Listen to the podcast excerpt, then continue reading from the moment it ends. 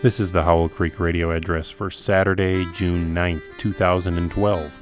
I'm Joel Dueck.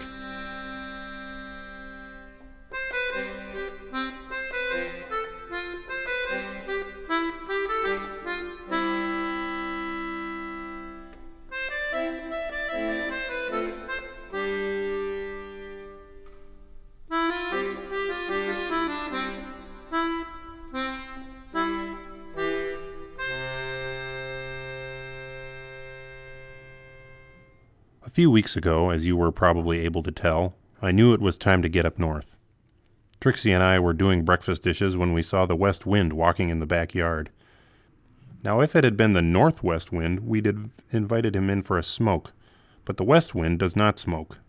In fact, if you see the west wind, you do not invite him in. It is your part to go out to meet him. And you do well to bring a sweet drink with you, preferably wine or juice or cold tea. So we filled three tumblers with white grape juice and met him in the backyard where the rain was now falling lightly through the new maple leaves. He was in a headstrong, impatient mood, like that one friend in every group who always gets these odd impulses to go places at the weirdest times and gets very pushy about having everyone come with him. Trixie gave him her last drop of grape juice just before he took off. We have to go up north, I said. We'll use some of our tax refund, she said. We'll have dinner on the hill in the evening and then go up to the high places the next day, I said. I'll pack a lunch, she said. A couple of weeks later, we were off in the red car to catch up with the west wind.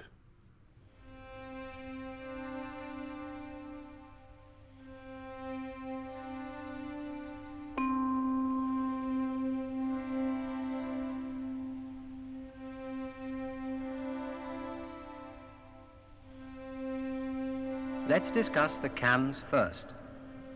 Mark James Adams, a psychozoanalyst and sometime listener to this podcast, once said that summer is the season for data, winter is for theory.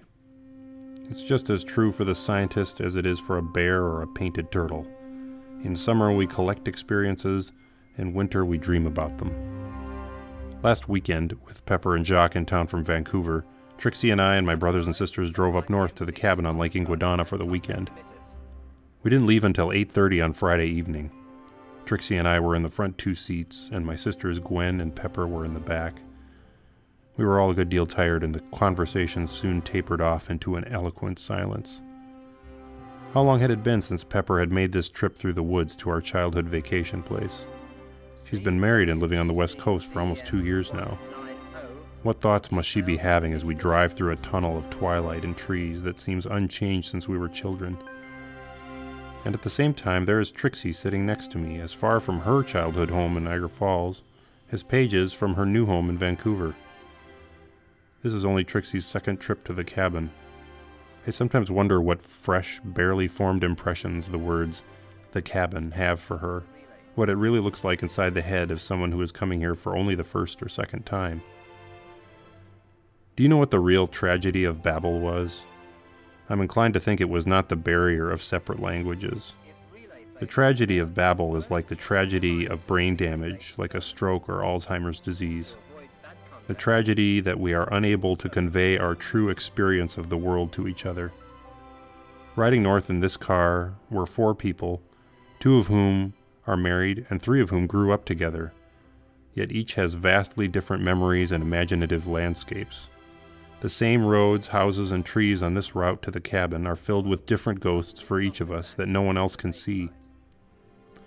I've been reading through the past three years about the multiverse, and about scientists who suppose in all earnestness that the universe we observe and inhabit is just one of many universes.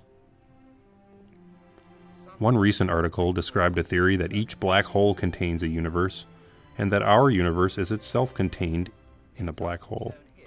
But the multiverse lies much nearer than this. Every human has experienced it. We are each of us like deities in exile from those we are surrounded by. How can we ever invite someone to experience the same universe that we experience? Words are shabby capsules for such a purpose. But perhaps someday we will be able to do it again.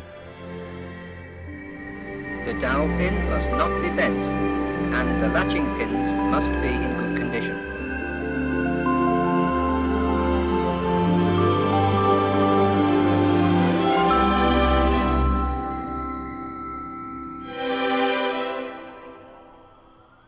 Time you hear this, Trixie and I will be in Niagara Falls visiting family. This time I'll be the relative newcomer, and it will be her haunts and homes we fly to. Although I only released one podcast in May, I've been busy thinking about and writing for this podcast. I'd like to be able to release each radio address under a Creative Commons style license, and to that end, we are considering or tinkering or toying with ways for recording our own music for backgrounds and interludes. I've also invested in a new microphone, which hopefully results in happier ears all over the world. Speaking of ears all over the world, I rarely get feedback on this podcast, except when I stop doing it for a while. If you enjoy it, you can make it even more enjoyable for Trixie and I, and thus ensure future episodes, by following Howell Creek on Twitter and letting me know what you think after each episode. You can prolong the life of the centrifugal system of Alstom motors by putting a drop of IBM 6 oil on the felt of the starting device every six months. Since I host all my MP3 files on my own server, and since everyone seems to find the podcast through a different method, it can be surprisingly hard to tell how many people actually hear what I'm saying every week. But depending on which stats package I read, I have between 30 and 100 listeners. It would be nice to flick the lights on and see who else is in the room, and Twitter is great for that.